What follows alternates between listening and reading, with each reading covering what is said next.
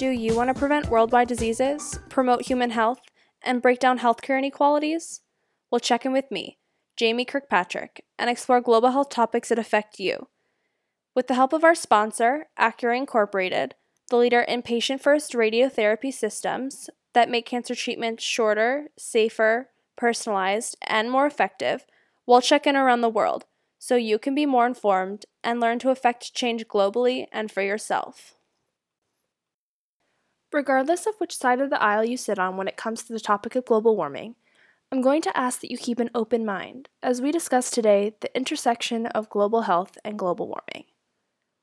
In this episode of Global Health Checklist for a Healthy Life and World, my promise to you is to steer clear of any political rhetoric and simply focus on issues related to global health. My source will be over 25 years of published reports on climate change from the World Health Organization, or WHO. From WHO's website, the Bulletin is one of the world's leading public health journals. It is a peer reviewed monthly journal with a special focus on developing countries, giving it unrivaled global scope and authority. It is essential reading for all public health decision makers and researchers who require its special blend of research, well informed opinion, and news. To take a closer look for yourself, you can subscribe and read more in the bulletin at WHO's website, who.int. My objective is to highlight the key output of these bulletins, which has boiled it down to four health risks that are a direct potential result of global warming and a less predictable climate. Are you as shocked as me to hear that the bulletin describes these hazards as diverse, global, and probably irreversible over human timescales? Well, what does that mean for our futures? our children's futures, and generations to come. By diving in deeper, we can start to comprehend the myriad of areas that global health and global warming potentially and actually collide. First, in 2017, Hurricane Irma, a Category 5 hurricane that devastated many parts of the Caribbean and the Florida Keys, required massive evacuations in many areas due to power outages and lack of clean water supply. Over 6.5 million Florida residents were evacuated, and over 60% were without power, my 80 year old grandparents included. Do you remember hearing or reading about the devastating effects Hurricane Irma left in her wake, from the British and U.S. Virgin Islands to Cuba and Puerto Rico, with many other stops along her route? It seems it was the news topic heard around the world. Not only was Hurricane Irma famous for its destruction, it was also the most searched term on Google globally in 2017. Now, this is just one example of the types of extreme weather, including floods, storms, and heat waves, that, according to the bulletin, include potentially more serious effects on things like infectious disease dynamics, which I'll cover in a future episode of this podcast, regional shifts to long term drought conditions, the melting of glaciers that supply fresh water to large population centers, and finally, sea level increases, leading to salination of sources of agriculture and drinking water. Salinity of drinking water? Have you even thought about this when you're guzzling your 8 ounce glasses of water every day? Sure, you might have a Brita pitcher in your refrigerator because you've heard it's better for you, but what if you live in Bangladesh? In the article Drinking Water Salinity and Raised Blood Pressure, evidence from a cohort study in coastal Bangladesh, published by Environmental Health Perspectives, Millions of coastal inhabitants in Southeast Asia have been experiencing increasing sodium concentrations in their drinking water sources, likely partially due to climate change. High dietary sodium intake has convincingly been proven to increase the risk of hypertension, or abnormally high blood pressure. The keyword here is dietary, meaning sodium found in everyday products like chips, processed food, and the like. It is also important to note that the report does not go on to definitively state that drinking more sodium has the same impact that a high sodium diet has on our overall health. However, they do make the correlation that drinking water salinity, or DWS, is an important source of daily sodium intake in salinity affected areas and is a risk factor for hypertension.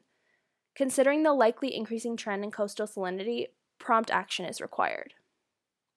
Sounds like an intersection of global health and global warming to me. Grab your water and take a swig, then you decide. Getting back to the bulletin's four points, the second potential point of collision is simply, and I quote, the health impacts of climate change are potentially huge. More specifically, many of the most important global killers are highly sensitive to climatic conditions. Malaria, diarrhea, and protein energy malnutrition together cause more than 3 million deaths each year. While trying to be unbiased and present both sides to every story here, this statement does come with its share of debate, especially when it comes to the possibility that global warming does increase the number of cases of malaria worldwide. To be fair, I did a little digging and I went to Scientific American to learn more. In an article published by Zoe Corbyn titled Global Warming Wilts Malaria, with the subtitle Transmission of Infectious Parasites Slows with Rising Temperatures, researchers find, it seems to imply exactly the opposite. So, why is it when most believe that as temperatures rise, so will the spread of malaria? According to UNICEF.org, malaria is the largest killer of children, killing one child every 30 seconds. That's about 20 children in the time span of listening to this podcast. That translates to 300 children per day. Mind boggling, if you ask me. Back to the study.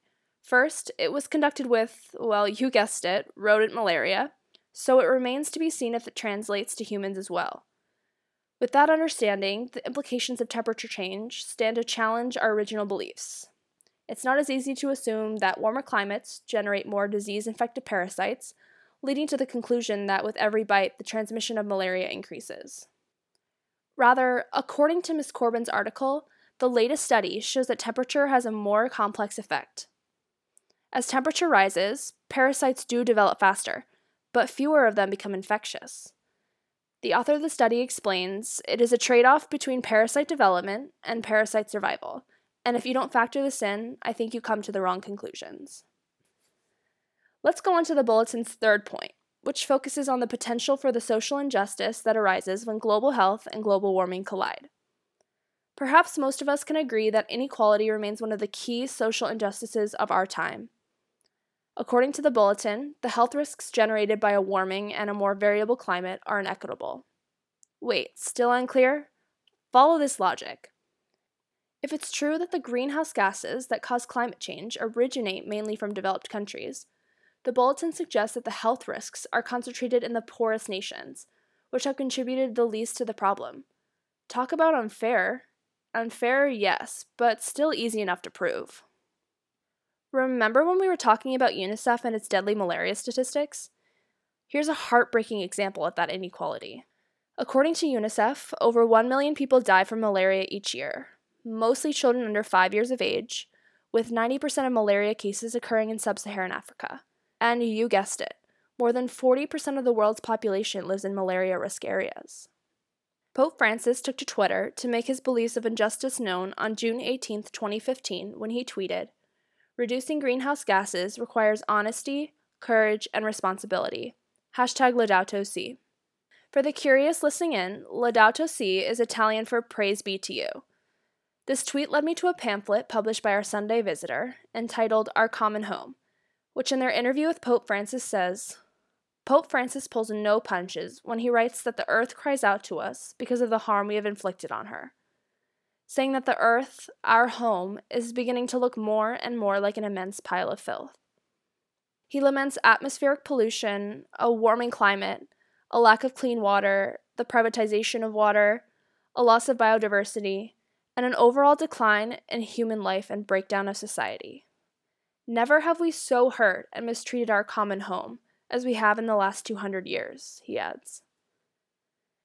In addition, Richard Williams, also known as Prince EA on social media, is a spoken word artist and said in his film Man vs. Earth that planet Earth is about 4.5 billion years old, and mankind is 140,000 years old. If you condense the Earth's lifespan into 24 hours, that's one full day, then we have been here on this planet for three seconds. Three seconds.